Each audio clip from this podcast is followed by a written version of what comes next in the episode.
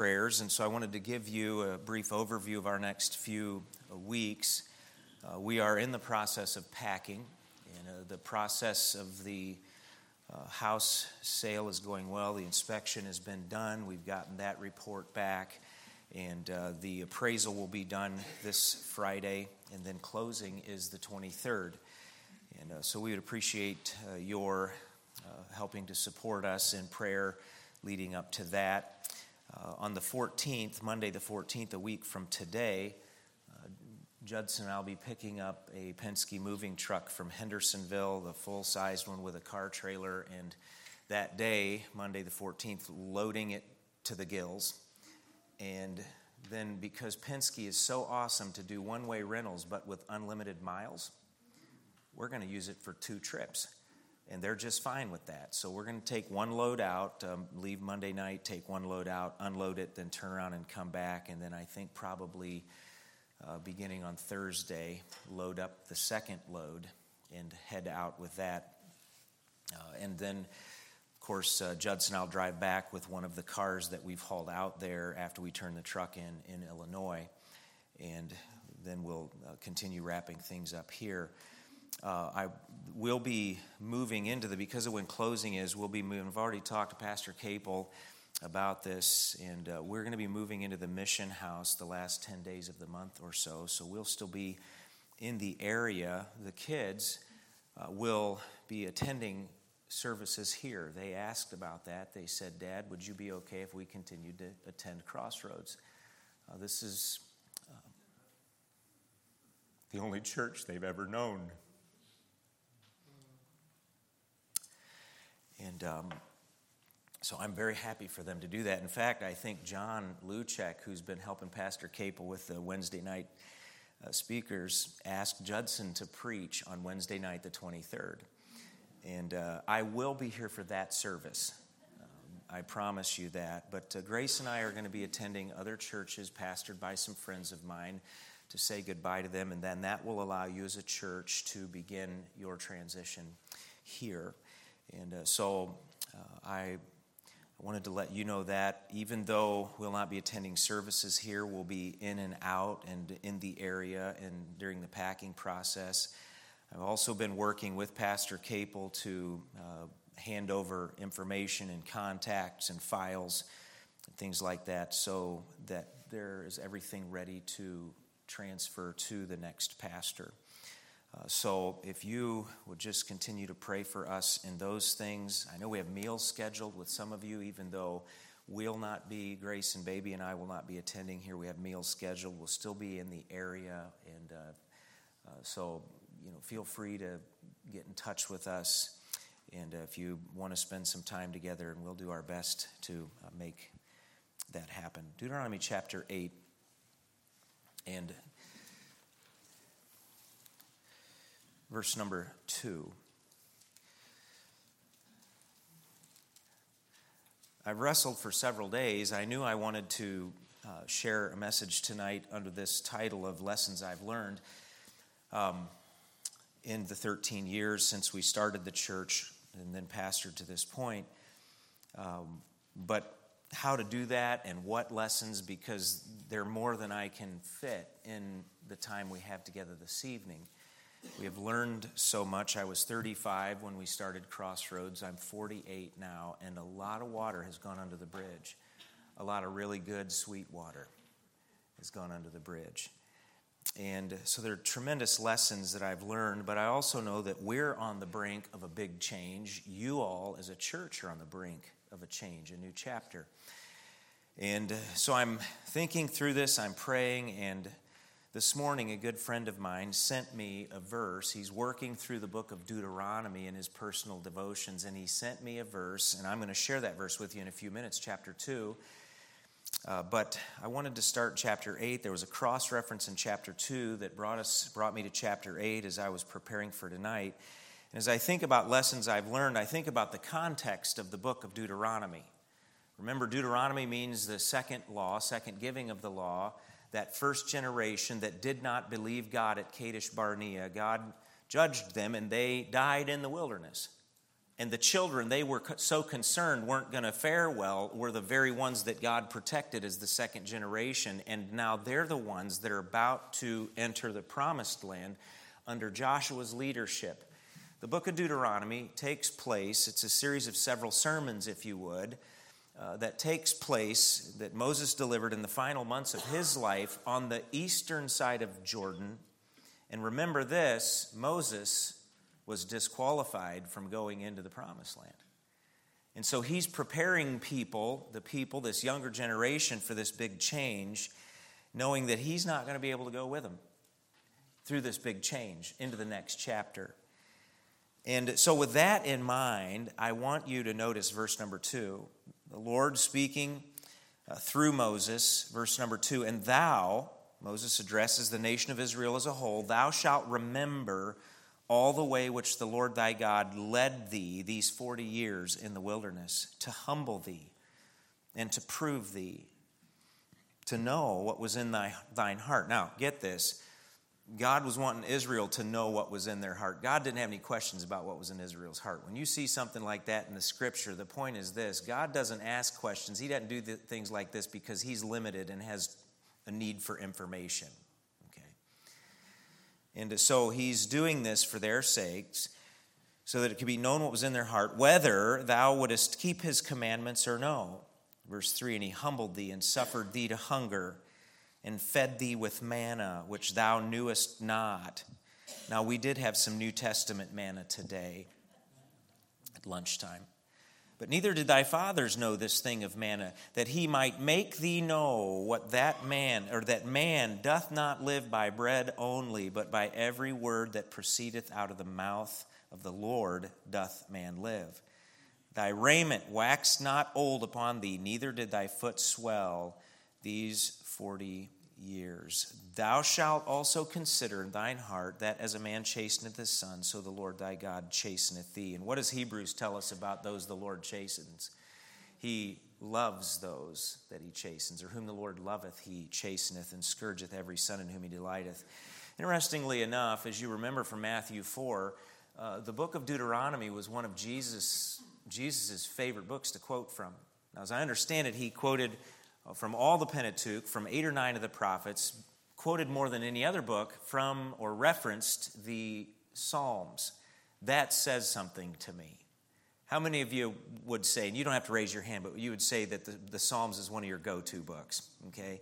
You need encouragement, go to the Psalms. You need uh, just settled, go to the Psalms.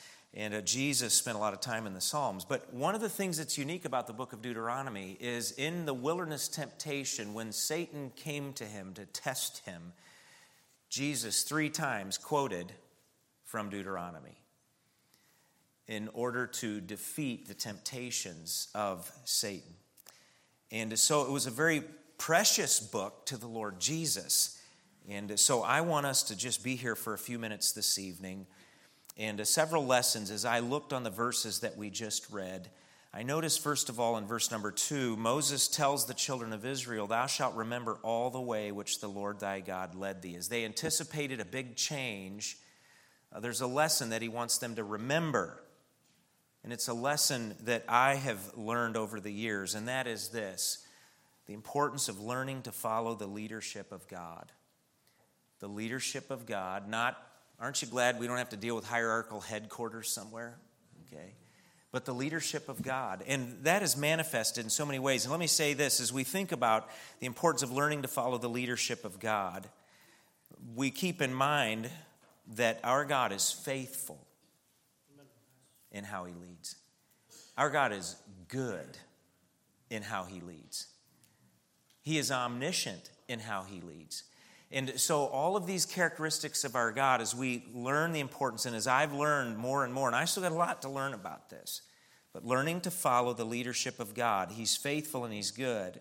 And there are several manifestations of that that come out in this passage and other passages of Scripture. The Lord leads through the book. Baptists, by history and by nature, are a people of the book. What does the book say? That's where we go. That, that's our sole rule of faith and practice. As Baptists, uh, it's not our and I've heard people say it's our final rule of faith and practice. The idea of final means you may have consulted other authorities on the way there, but when we talk about our sole rule of faith and practice, uh, the prophet said it this way to the law and to the testimony. And so we learn to follow the leadership of God through what the book says. We learn to follow the leadership of God through the example of Christ as New Testament believers. We learn to follow the leadership. I'm still learning to follow the leadership of God through the filling of God's Spirit, the control of God's Spirit, working through the still small voice. I thought about the importance in my own life of patience. A pastor friend of mine said, Patience is the ability to idle your motor when you want to strip your gears. But really, patience is one of the big characteristics of maturity in the Christian life and one of the testimonies of the control, the leadership of God's Spirit. I was thinking about this this morning. There were seven people in the service today who, over the years, the last years of ministry, we've been able to see trust Christ as Savior. Seven people that were here today, and the thing that was unique about them, and there were others, obviously, but the thing that was unique about those seven is that the process required, because of time, the process required patience and letting the Spirit of God do His work. Not forcing things, not manipulating things, not pressuring things, uh, not being aggressive, but letting the Spirit of God do His gentle work. And you know what's interesting about those folks? Seven of them, they were all here. I think there was a connection between that and, can I use the term of Scripture, fruit that remains? Okay. And letting the Spirit of God do His work, slow and steady and consistent in the life of those that He's working in. I thought about this as well as it relates to my own pastoral leadership and a lesson that I've learned in contrast to mistakes that I've made earlier and even made later. The servant of the Lord must not strive.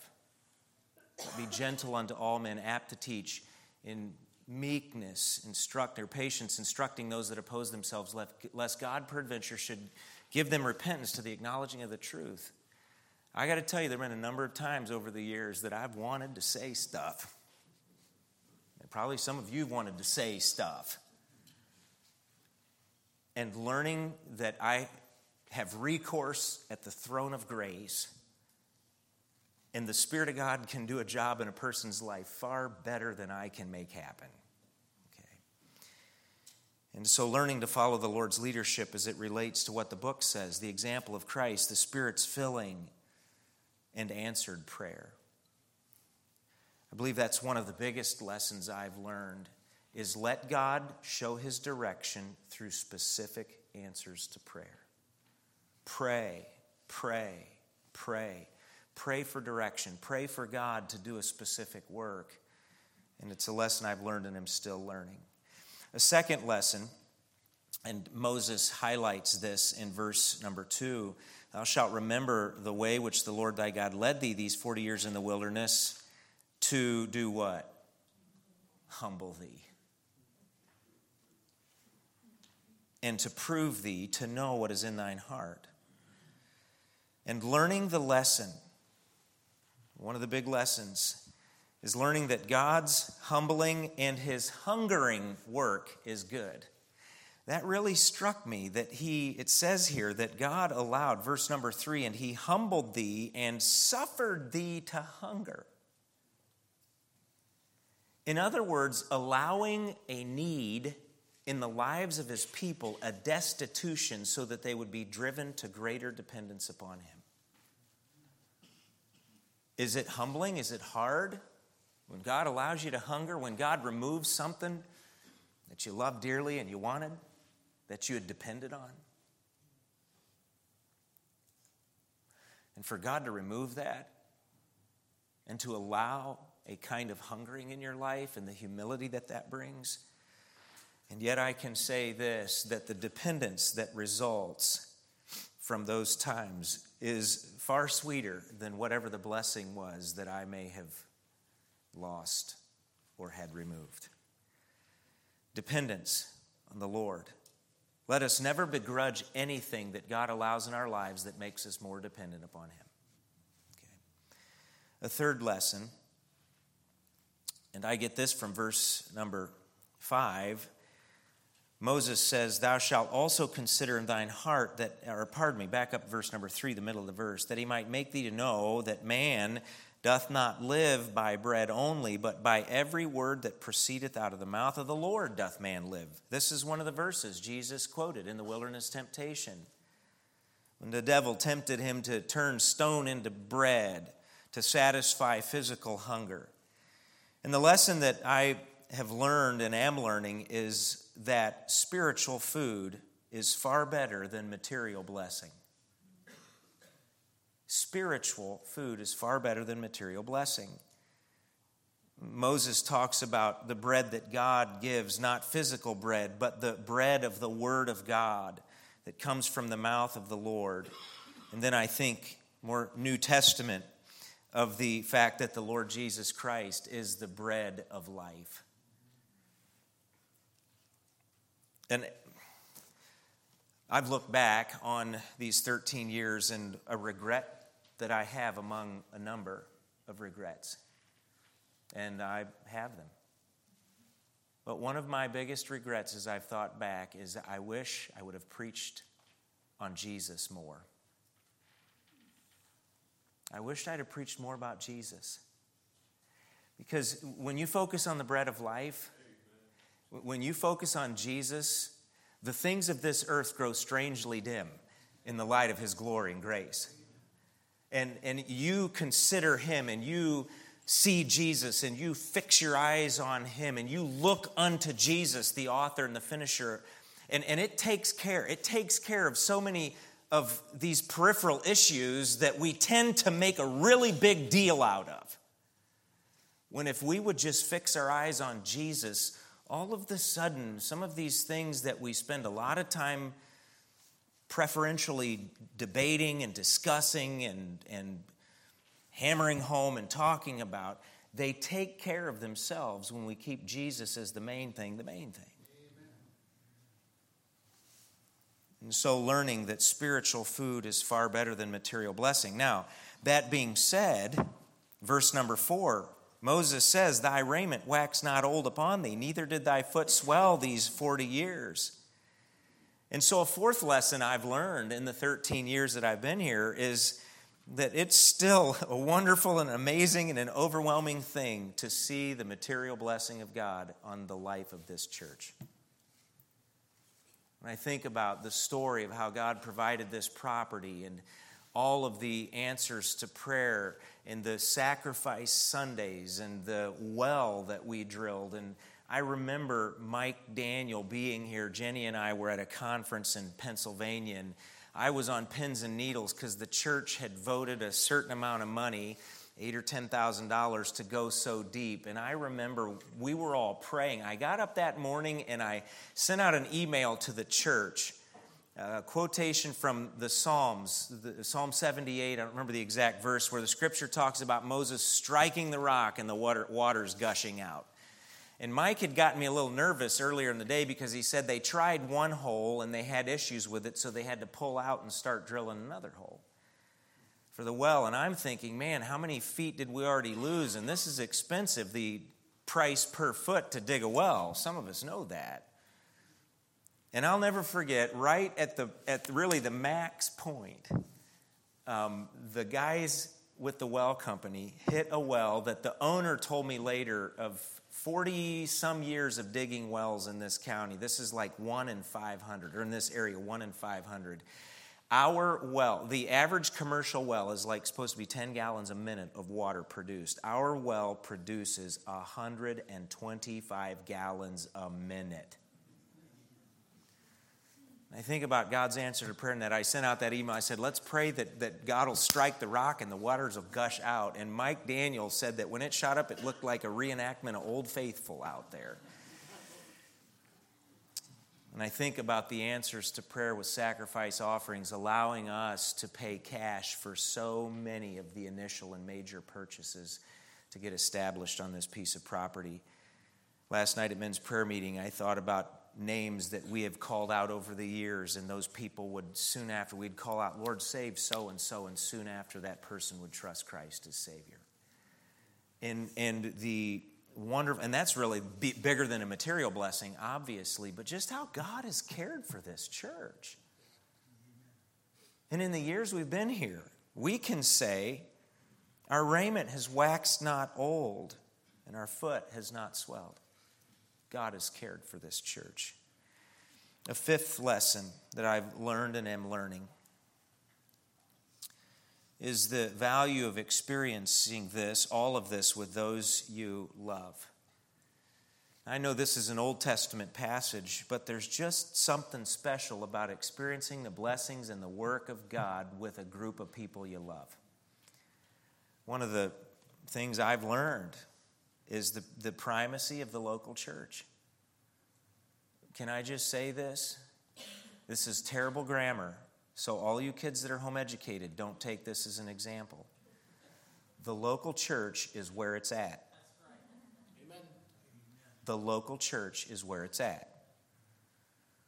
Um, some of you may not know this, but when we started the church, I was teaching at Ambassador Baptist College, and I was to plan. It was the plan was to move me into an administrative position, but God was blessing here at Crossroads, and I'll never forget the day that I went in to talk to the older man on faculty who I, I was supposed to succeed him in his administrative position, and he was going to have this huge weight lifted and was going to ride off into the sunset.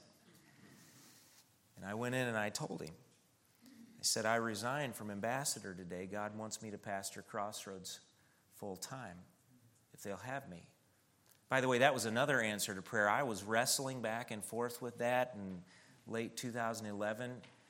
And uh, when I resigned from ambassador, I had not talked to the church. I just came the next Sunday and I told the men of the church, guys, God told me to resign from ambassador, and I did. And so here I am.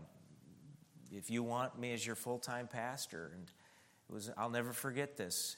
So a couple of men began to cry. And then I found out later that they had covenanted together to ask God to be working in my heart to bring me to a decision on that. And so I've been the subject of, and what a lesson to learn. I've been the subject of the men of this church praying. And I'm grateful for that. But the wonderful experiences that we've had together as a church, and I was going somewhere with that. Oh, Dr. Surrett, the local church is where it at. Dr. Surrett, when I called him in, I said, Dr. Surrett, I resigned from ambassador today. And that means I have no idea what you're going to do about the administrative position. And I'll never forget what he said. He said, Nathan, the Bible never says that Jesus died for a Bible college.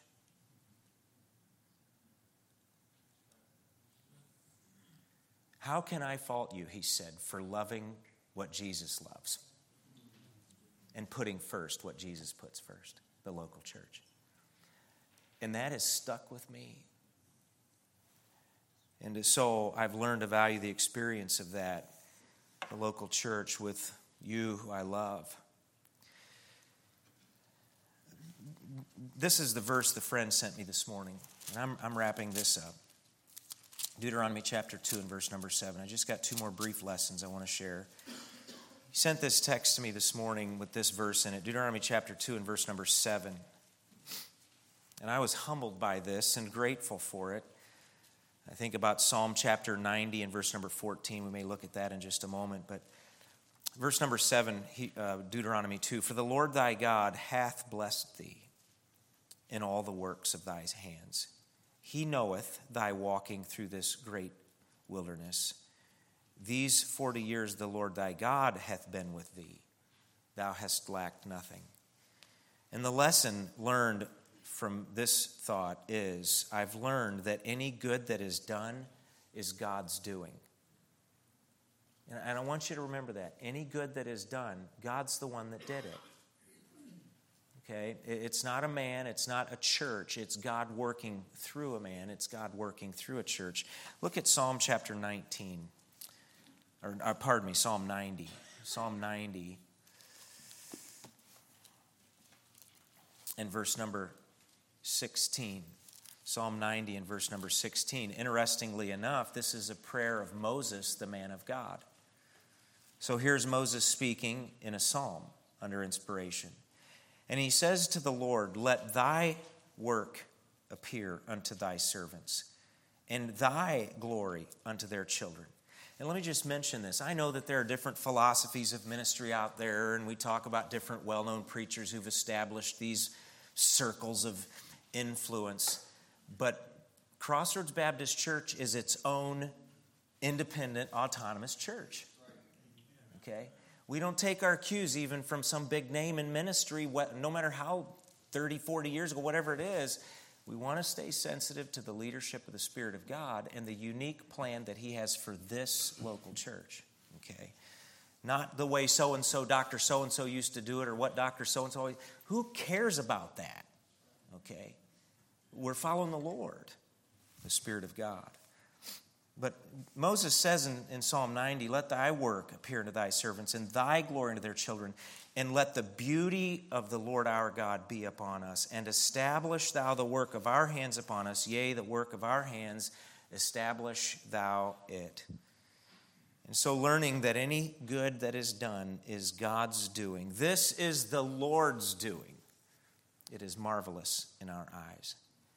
And then the seventh and final lesson that I have learned and am learning. Not only learning to follow the leadership of God, learning that God's humbling and hungering work in our lives is good, learning that spiritual food is far better than material blessing, learning that it's still an amazing and a wonderful thing, the material blessing that God does give, and learning the value of experiencing all of these blessings, both spiritual and material, to experience them together with those you love. Being together the times of fellowship and seeing God work corporately. And then, number six, learning that any good that is done is God's doing through us. And then, a seventh and final lesson, and this struck me just as we were getting ready to come, is remembering who it is that's saying this. Moses is the man that God is using to say this. And I've already mentioned this at the beginning of the message. Moses wanted to go into the promised land. He viewed it from the mountain heights on the Transjordan side, the eastern side of Jordan. But because he struck the rock the second time and had dishonored God in the presence of all the people of Israel, God disqualified him from going into the promised land. And yet, God was preparing, using him to prepare this second generation to come under the leadership of Joshua and to experience the next chapter. And the thought that I had, the lesson that I have learned and am learning is this is learning that God cares for his people in spite of imperfect human leadership. God cares for his people. Moses isn't going to be there to take him across. Moses has been disqualified. And yet, that doesn't mean that God's care diminished for the people of Israel. God cares for Crossroads Baptist Church. God cares for Crossroads Baptist Church. And I'll tell you, you may not be aware of all of them, you're probably aware of some of them, but I've made some mistakes.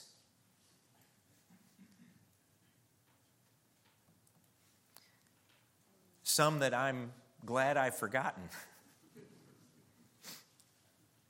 Some that I cringe to still remember. You've been patient with me. You have loved me. You have put up with me. And I'm grateful for that. And, and I want to just leave you with this before we go to prayer. And that is that this is God's church. You are His people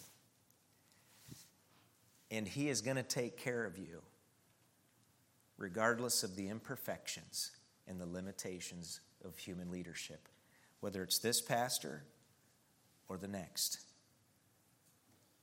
He loved you so much and loves you so much that He died for you. And He has no imperfections. He never fails. Your chief shepherd is perfect. He loves you, and he walks in your midst. And so let us be reminded of these things. Father, thank you for these final thoughts. And I pray, Lord, that we would all together think about lessons that you're wanting to teach us and we're needing to learn. And Lord, for the seven I gave in our time together this evening, I could give another seven and then another seven, yea, 70 times seven. I pray that you'd help us as John prayed at the beginning of the service to stay tender, to stay humble, to keep sitting at the feet of Jesus,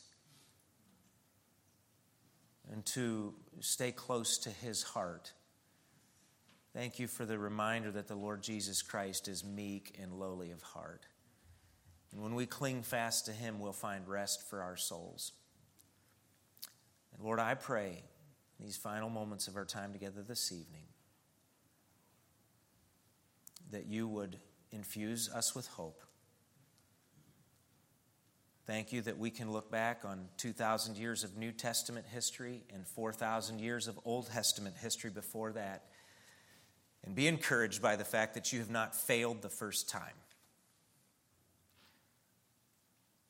And that you have always worked out your plan for your people being confident of this very thing, that he which hath begun a good work in you, Paul told the Philippians, he will perform it until the day of Christ. And so may we rest in the reality of that, your love for us, your goodness in our lives, and your perfect plan for this wonderful church. And I pray these things in the name of the Lord Jesus, this church's chief shepherd. I pray these things in his name. Amen.